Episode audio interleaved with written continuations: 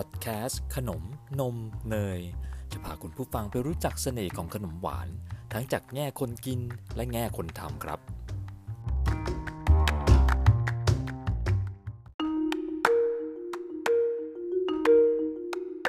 สวัสดีครับ คุณกำลังฟังพอดแคสต์ขนม นม เนย โดยบอลคิดหารวัน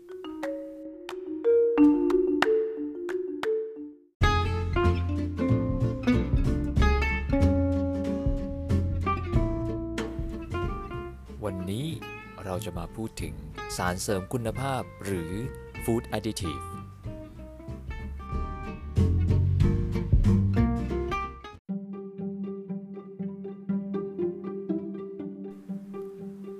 สารเสริมคืออะไร คือสารหรือวัตถุดิบนะครับ ที่เติมไปในอาหารเพื่อเกื้อหนุน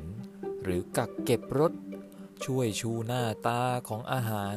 หรือชูรส หรือเพิ่มคุณภาพ ฟังดูน่ากลัวไหมครับ ว่าเฮ้ย เติมอะไรกันไปบ้างนะ ในในขนมห่อนี้หรือว่าในกับข้าวแพ็คนี้นะครับ แต่สารเสริมเนี่ยมีมานานแล้วนะครับ อย่างน้ำส้มสายชูเอยเกลือเอยก็ถือว่าเป็นการเติมเพื่อเป็นการหมักดองนะครับ เกลือในการทำเบคอนเนี่ยก็คือเป็นการถนอมอาหารประเภทหนึ่งนะครับ หรืออย่างในการทำไวน์ก็มีการเติมซัลเฟอร์ไดออกไซด์อะไรพวกนี้นะครับ ก็เป็นไปตามกลไกของภูมิปัญญาท้องถิ่นนะครับ เมื่อมีการใส่สารเหล่านี้เนี่ยซึ่งปกติเราไม่ได้กินเป็นอาหารนะครับ เขาก็จะเรียกว่าเป็นสารเสริมหรือฟู้ด d ดดิทีฟเนี่ยนะครับ ทีนี้พอใส่ไปเยอะๆเนี่ยหมายถึงว่า มันมีสารมากมายหลายชนิดนะครับ หรือวัตถุดิบมากมายหลายชนิด ที่ใส่เข้าไปเพื่อเพื่อคุณสมบัติต่างๆ จึงมีการจัดตั้งระบบขึ้นมานะครับ เพื่อให้ทุกคนเนี่ยคุยภาษาเดียวกันนะครับ ไม่ว่าจะอยู่ประเทศไหนอยู่ที่ไหนอะไรยังไงเนี่ยพอพูดถึงตัวนี้ปุ๊บจะนึกถึงวัตถุดิบตัวเดียวกันนะครับ สารตัวเดียวกัน พอจัดหมวดหมู่ด้วยคุณสมบัติแล้วนะครับ สิ่งที่สำคัญต่อมาคือตัวย่อนะครับ เพราะว่าสารบางตัวเนี่ยชื่อวิทยาศาสตร์ยาวมาก หรือบางประเทศเนี่ยไม่ใช้ชื่อวิทยาศาสตร์ แต่ใช้ชื่อสามัญนนะครับ เพราะฉะนั้นเนี่ยเขาก็เลยตกลงกันว่าใช้เป็นตัวเลขนะครับ ตัวเลขที่ว่าเนี่ยจะมีประมาณ 3 หลักนะครับ ยกเว้นว่าหลังๆเนี่ยจะมีสารเพิ่มเติมขึ้นมาอีกก็จะเป็น 4 หลักแล้วนะครับ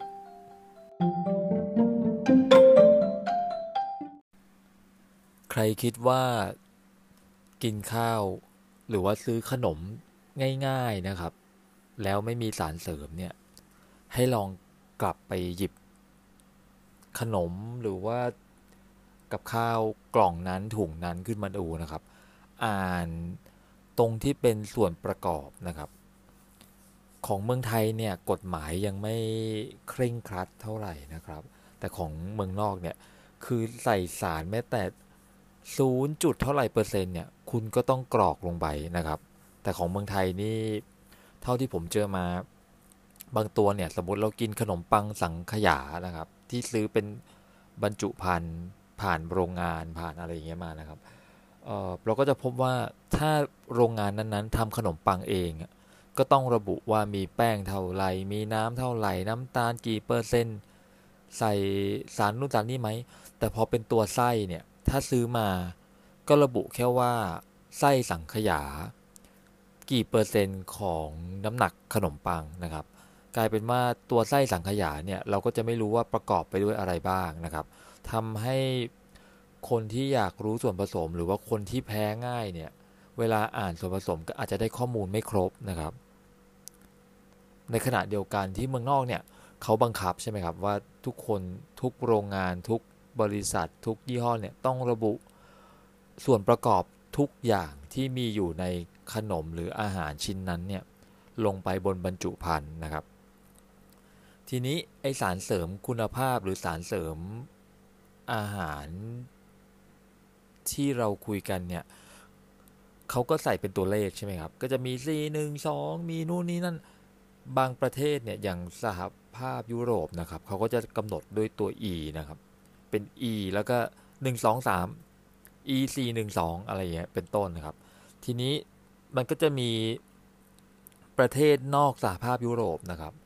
เขาก็บอกว่าเฮ้ยไม่จำเป็นต้องใส่ตัว e ใช้ตัวเลขเฉยๆ พวกเราก็รู้แล้วว่า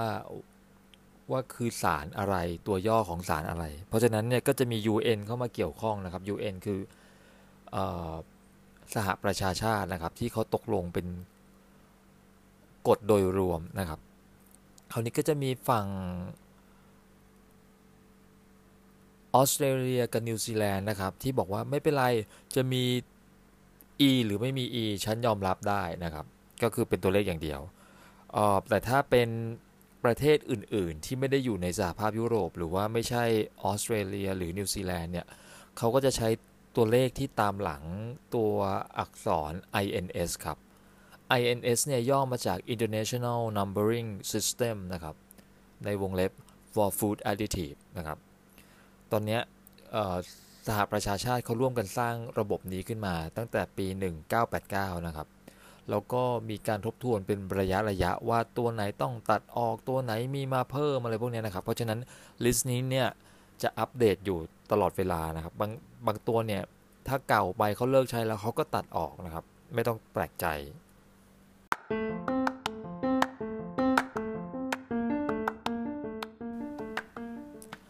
ทีนี้พอสารมันมีหลายตัวเข้านะครับ วัตถุดิบมีมากมายหลายชนิดเนี่ยเขาก็เกิดการจัดหมวดหมู่ขึ้นมานะครับ มีตั้งแต่ใช้คุณสมบัติอย่างเช่นพวกกรดนะครับ กรดเนี่ยที่ใช้ในเติมเข้ามาในอาหารเนี่ยเพื่อควบคุมค่า pH นะครับบางทีมันเป็นด่างมาก หรือบางทีเขาต้องเติมให้เป็นกรดมากเพื่อรักษาคุณสมบัติบางอย่างนะครับ หรืออย่างพวกที่เป็น anti caking agent นะครับก็คือกันเกาะตัวเป็นก้อนนะครับ อย่างแป้งบางอย่างชื้นมากเนี่ยไม่ต้องอะไรอย่างน้ำตาลไอซิ่งนะครับน้ำตาลป่นเนี่ยถ้าเกิดเราบดน้ำตาลให้ละเอียดนะครับ แล้วปล่อยทิ้งไว้เนี่ยยิ่งบ้านเราความชื้นสูงมากนะครับ น้ำตาลเนี่ยมันก็จะเกาะกันเป็นก้อนก้อนก้อนเพราะฉะนั้นก่อนใช้ก็ต้องมาร่อนนะครับ ในวงการอุตสาหกรรมอาหารเนี่ยเขาก็เลยเติมแป้งข้าวโพดลงไปนะครับ เพราะฉะนั้นแป้งข้าวโพดก็ถือเป็น anti caking agent นะครับ เพื่อดูดความชื้นนะครับ เพื่อป้องกันไม่ให้น้ำตาลเนี่ยเกาะตัวกันเป็นก้อนนะครับ เป็นต้น หรือ anti foaming นะครับ anti oxidant นะครับ สีผสมอาหารก็นับนะครับว่าเป็นว่าเป็นสารเสริมนะครับ คือเป็นตัวเสริมเข้ามาให้อาหารดูหน้าตาน่ากินมากขึ้นอะไรอย่างเงี้ยนะครับ หรืออย่างบางตัวเนี่ยเราต้องเสริมวิตามินนะครับก็เป็น fortifying agent นะครับอย่างเช่นแป้งนะครับเวลาผ่านกระบวนการเนี่ยมันจะเสียสูญเสียวิตามินและแร่ธาตุไปเยอะมาก เพราะฉะนั้นเขาก็ต้องเติมวิตามินดีลงไป เติมวิตามินซีลงไปอะไรพวกนี้นะครับ เพื่อให้กลับมามีคุณประโยชน์เท่าเดิมหรือมากกว่าเดิมนะครับบางหมวดก็จะเป็น ตัวที่รักษาสีของอาหารเอาไว้นะครับ ไม่ให้ซีดไปบ้าง ไม่ให้เข้มไปบ้างนะครับ อย่างเช่นซัลเฟอร์นะครับที่เติมเข้าไปในเนื้อเนื้อแดดเดียว หรือเติมเข้าไปในแหนมอะไรเงี้ยนะครับ แล้วก็อีกหมวดหนึ่ง emulsifier emulsifier นี่ผมจำชื่อภาษาไทยไม่ได้แล้วนะครับ ก็จะเป็นตัวที่เชื่อมของสองสิ่งนะครับ อย่างเช่นน้ำมันกับน้ำเนี่ยให้เข้ากันนะครับ ปกติน้ำกับน้ำมันเนี่ยเวลาเราทำน้ำสลัดเนี่ยพอเขยา่าเขยา่าเขย่ากวดปุ๊บเนี่ยมันจะเข้ากันแป๊บหนึ่งนะครับ แล้วก็จะเริ่มแยกชั้นอีกนะครับ เพราะฉะนั้นเนี่ยบางอย่างเขาก็จะเติม emulsifier ตัวนี้ลงไป เพื่อจับน้ำโมเลกุลน้ำกับโมเลกุลไขมันเข้าด้วยกันทำให้มันไม่แยกตัวนะครับ เนื้อก็จะเนียนมากขึ้นเป็นต้นนะครับ หรือบางอย่างเขาก็จะเติมกลิ่น เติมรสชาติลงไปอย่างเช่น กลิ่นควันนะครับ เอาไว้ใส่ในพวกอาหารแนวสโมกปิ้งย่าง หรือว่าหมูแดดเดียวเนื้อแดดเดียว พอเติมกลิ่นบาร์บีคิวลงไปกลิ่นปิ้งย่างลงไปเนี่ยก็จะแบบโหมันอร่อยขึ้นอย่างเงี้ยเป็นต้นนะครับ หรืออย่างแป้งนะครับเขาก็จะมี flower treatment agent นะครับ อย่างเช่นสารฟอกสีนะครับทำให้แป้งขาวนะครับ ดูทำขนมออกมาแล้วสีไม่เพี้ยนเป็นต้นนะครับ แต่ปัจจุบันเราก็จะอาจจะชอบเป็นโฮลวีดมากกว่า เป็นแป้งไม่ฟอกสีมากกว่า อย่างนี้เป็นต้นนะครับ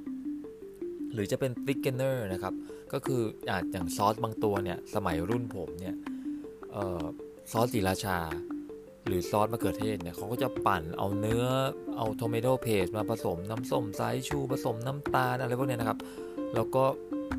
แล้วก็บรรจุขวด คราวนี้เนี่ย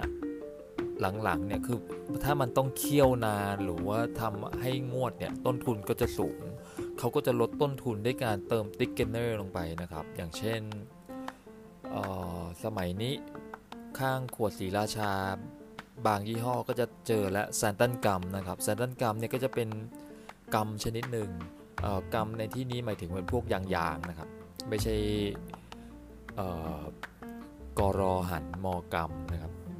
หรือกำมืออะไรพวกนี้นะครับอพอเติมลงไปปุ๊บเนี่ย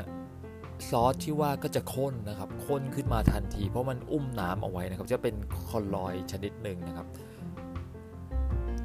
หรือ หรือจะเป็นสารให้ความหวานนะครับที่ไม่ใช่น้ำตาลนะครับ คือน้ำตาลเนี่ยเราถือว่าเป็นของที่เราบริโภคกันอยู่แล้วนะครับ สารให้ความหวานที่ว่าเนี่ยก็จะเป็นอย่างเช่น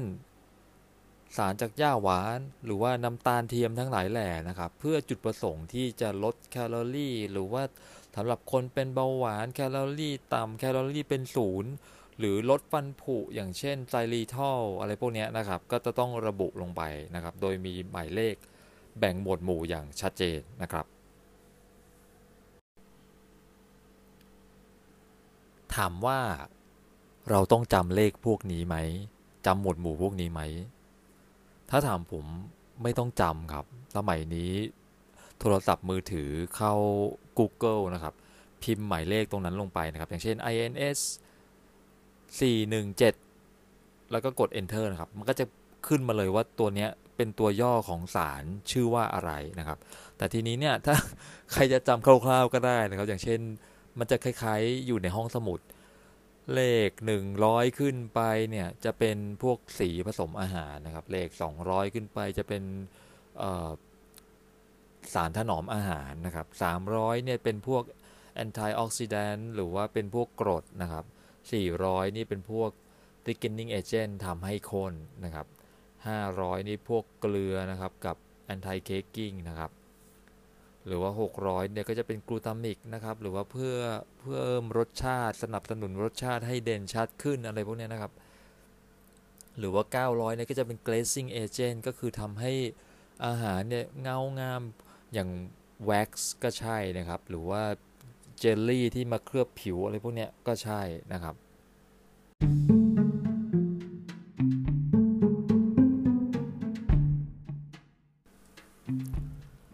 ทำไมต้องใส่สารเสริม ใส่สารเสริมแล้วคุณภาพอาหารดีจริงหรือเปล่าครับ ถ้าเรามองในแง่คนทำอาหารคนปรุงอาหารเนี่ยเราจะรู้สึกว่าแบบเฮ้ยแค่รสชาติดีก็โอเคแล้ว หรือว่าเทคนิคดีอย่างเช่น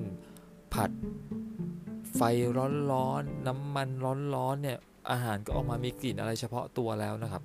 แต่ทีนี้เนี่ยเมื่อเกิดการเดินทางหรือแพ็คอาหารส่งต่อเนี่ย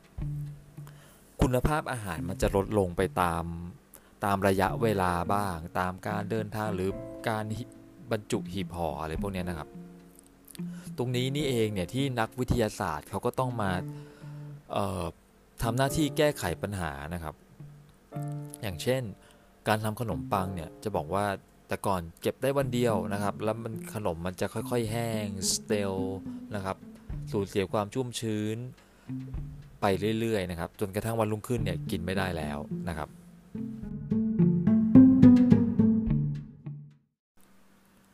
ถ้าถามเราในฐานะคนทำขนมนะครับ เราก็อาจจะไปเปลี่ยนสูตรโดยการเพิ่มไขมัน หรือเพิ่มน้ำตาลหรือเพิ่มเกลือนะครับ เพื่อเปลี่ยนคุณสมบัติโด ให้ชุ่มชื้นนานขึ้นนะครับ หรือกักเก็บความชื้นได้ได้ดีขึ้นนะครับ หรืออย่างน้อยที่สุดถ้าไม่ได้ปรับสูตรอะไรเราก็อาจจะพันพลาสติกนะครับ ขนมปังชิ้นนั้นๆ แล้วเอาเข้าเก็บในช่องแข็งเนี่ยก็จะทำให้ขนมปังเนี่ยมีอายุการจัดเก็บได้นานขึ้นนะครับ หรืออย่างการทำขนมที่มีส่วนผสมของช็อกโกแลต หรือว่าผงโกโก้เป็น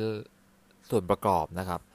ส่วนผสมนั้นๆเนี่ยก็จะมีฤทธิ์เป็นกรดนะครับ ทีนี้พอมีฤทธิ์เป็นกรดปุ๊บเนี่ยบางทีอบมาเค้กจะปูดตรงกลางเป็นเหมือนภูเขาไฟนะครับ เราก็จะต้องเติมเบกกิ้งโซดาลงไปนะครับ ตรงนี้เองเนี่ยที่จะช่วย balance ช่วยปรับสมดุลในสูตรให้ค่า pH เป็นกลางนะครับ เค้กก็จะปูดตรงกลางน้อยหน่อยนะครับทำให้ สารเสริมคุณภาพอย่างเบกกิ้งโซดาหรือว่าไอโซดาที่เราใช้ทำขนมกันเนี่ยนะครับมีความสำคัญนะครับทำจำเป็นต้องใช้เป็นต้นนะครับ หรือบางคนอาจจะแบบไปเติมอย่างอื่น ไปเติมแอมโมเนีย ไปเติมอะไรพวกเนี้ยซึ่งทั้งหมดทั้งมวลเนี่ยมันก็คือการปรับสมดุลนะครับ หรือว่าแก้ปัญหาของของโจทย์ที่เราเจอในการทำอาหารนั้นๆนะครับ ตรงนี้แหละครับที่นักวิทยาศาสตร์เขาเอาความรู้ทางเคมีมาช่วย เรื่องปรับปรุงคุณภาพอาหาร เช่น เติม INS 300 นะครับ หรือวิตามิน C หรือ ascorbic acid นะครับ เข้าไปในโด โดขนมปังเราก็จะมีสีขาวสว่างขึ้นไม่คล้ำง่ายเมื่อโดนอากาศนานๆนนะครับ นั่นเป็นเพราะว่าวิตามินซีมีคุณสมบัติเป็น antioxidant นะครับ หรืออย่างสารเสริมคุณภาพของขนมปัง ก่อนเขาจะใช้ชื่อนี้เขาก็ต้องวิเคราะห์ปัญหากันก่อนครับว่า ขั้นตอนการทำขนมปังคืออะไรผสมน้ำแป้งยีสต์แล้วเกิดของพวกนี้ผสมไม่เข้ากันล่ะ เนื้อขนมก็จะไม่สม่ำเสมอฟูตรงนั้นแฟบตรงนี้อะไรเงี้ยนะครับ เขาก็จะเติม emulsifier ลงไปเป็นส่วนประกอบของสารเสริมคุณภาพนะครับ และไหนจะต้องมี stabilizer ไหมนะครับ หรือว่า เติมวิตามินซีที่เรากล่าวไปแล้วนะครับ หรืออาจจะเติม N INS 1 1100 นะครับ INS 1100 เนี่ย ถ้าคีย์เข้า Google ปุ๊บ ก็จะขึ้นมาว่าเป็น amylase นะครับ amylase เนี่ย จริง ๆ แล้วถือว่าเป็นเอนไซม์ชนิดหนึ่งนะครับ ที่ช่วยย่อยแป้ง เพราะฉะนั้นเนี่ย เติมตัวนี้เข้าไปปุ๊บ ส่วนผสมของขนมปังเนี่ยทำออกมาก็จะ เหมือนมันโดนย่อยไปแล้วระดับหนึ่งนะครับ ให้กลายเป็นน้ำตาลโมเลกุลเดี่ยวนะครับ ก็จะทำให้เวลาเรากินเนี่ยรู้สึกว่า เอ้ย ขนมตัวนี้ย่อยง่ายจังท้องไม่อืดนะครับ ก็ก็เป็นการช่วยระดับหนึ่งหรือว่าพอมันย่อยแป้งเป็นน้ำตาลพวกเนี่ยยีสต์ก็จะใช้น้ำตาลตัวเนี้ย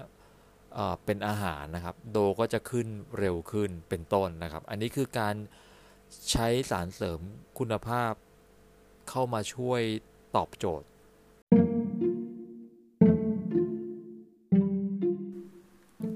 ถ้าถามผมนะครับว่าจำเป็นไหม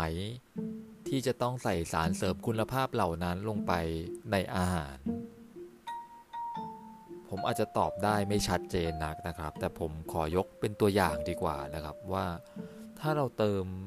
แป้งมันแป้งข้าวโพดลงไปในน้ำตาลป่นเนี่ย แล้วช่วยให้น้ำตาลมันไม่จับตัวกันเป็นก้อนเนี่ยชีวิตเราดีขึ้นไหมนะครับ เราทำขนมทำอาหารสะดวกขึ้นไหมนะครับ หรือสารให้ความหวานบางตัวเนี่ยเอามาทดทดแทนน้ำตาลในสูตรนะครับ แล้วผู้ป่วยเป็นโรคเบาหวานกินได้ เขามีความสุขไหม เรามีความสุขไหมนะครับ แต่ถ้า เฮ้ย เอาน้ำตาลแคลอรี่ต่ำมาใช้ในขนมดีกว่า เพื่อที่ว่าฉันจะได้กินแล้วไม่อ้วนทำขายคนออกกำลังกายจะได้ไม่รู้สึกผิด อันนี้ผมว่าก็สองสองจิตสองใจครับ คือเหตุผลคุณพอไหม เพราะว่าสารให้ความหวานบางตัวก็ยังใหม่มากนะครับ ไม่มี ผลวิจัยเพียงพอว่ามันจะมีผลข้างเคียงอะไรในอนาคตนะครับ ก็ต้องช่างใจเอาว่าเราเลือกอะไรนะครับ จะเลือกเสี่ยงไหมอย่างขันทศกรหรือซัคคารายนะครับ ที่เคยถูกอนุมัติให้เป็นสารให้ความหวาน สารทดแทนความหวานนะครับ ให้กับผู้ป่วยเป็นโรคเบาหวาน รับประทานเมื่อสมัย 30 ปีกว่านะครับที่แล้วเนี่ยพอตอนหลังเนี่ยพอมีวิจัยค้นพบว่าเฮ้ยมันเป็นสารก่อมะเร็งนะเขาก็เลิกนิยมนะครับ เลิกใช้หรือว่าใช้แต่ว่าต้องระบุว่าเป็นสารก่อให้เกิดมะเร็ง เพื่อให้ผู้ผู้บริโภคเนี่ยรู้ตัวว่าจะเลือกใช้หรือเลือกไม่ใช้นะครับ ตรงนี้เองเนี่ยที่จะเป็นเหตุผลว่า สารเสริมคุณภาพจำเป็นไหมนะครับ ก็ลองใช้เหตุผลทั้งในใจแล้วก็ในสมองเรานะครับ คิดดู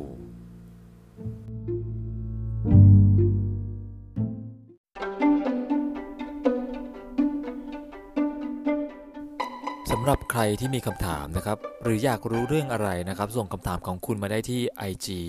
baked by ball นะครับ เขียนติดกันเลยก็คือ b a k e d b y b a l l นะครับ หรือ comment ใต้ episode นี้ก็ได้ครับคำถามหรือประเด็นไหนที่เราหยิบยกขึ้นมานะครับ เราจะส่งของขวัญเล็กๆ น้อยๆ ไปให้นะครับสำหรับวันนี้ขอให้ระดับน้ำตาลในเลือดปกติกันทุกคนนะครับ สวัสดีครับ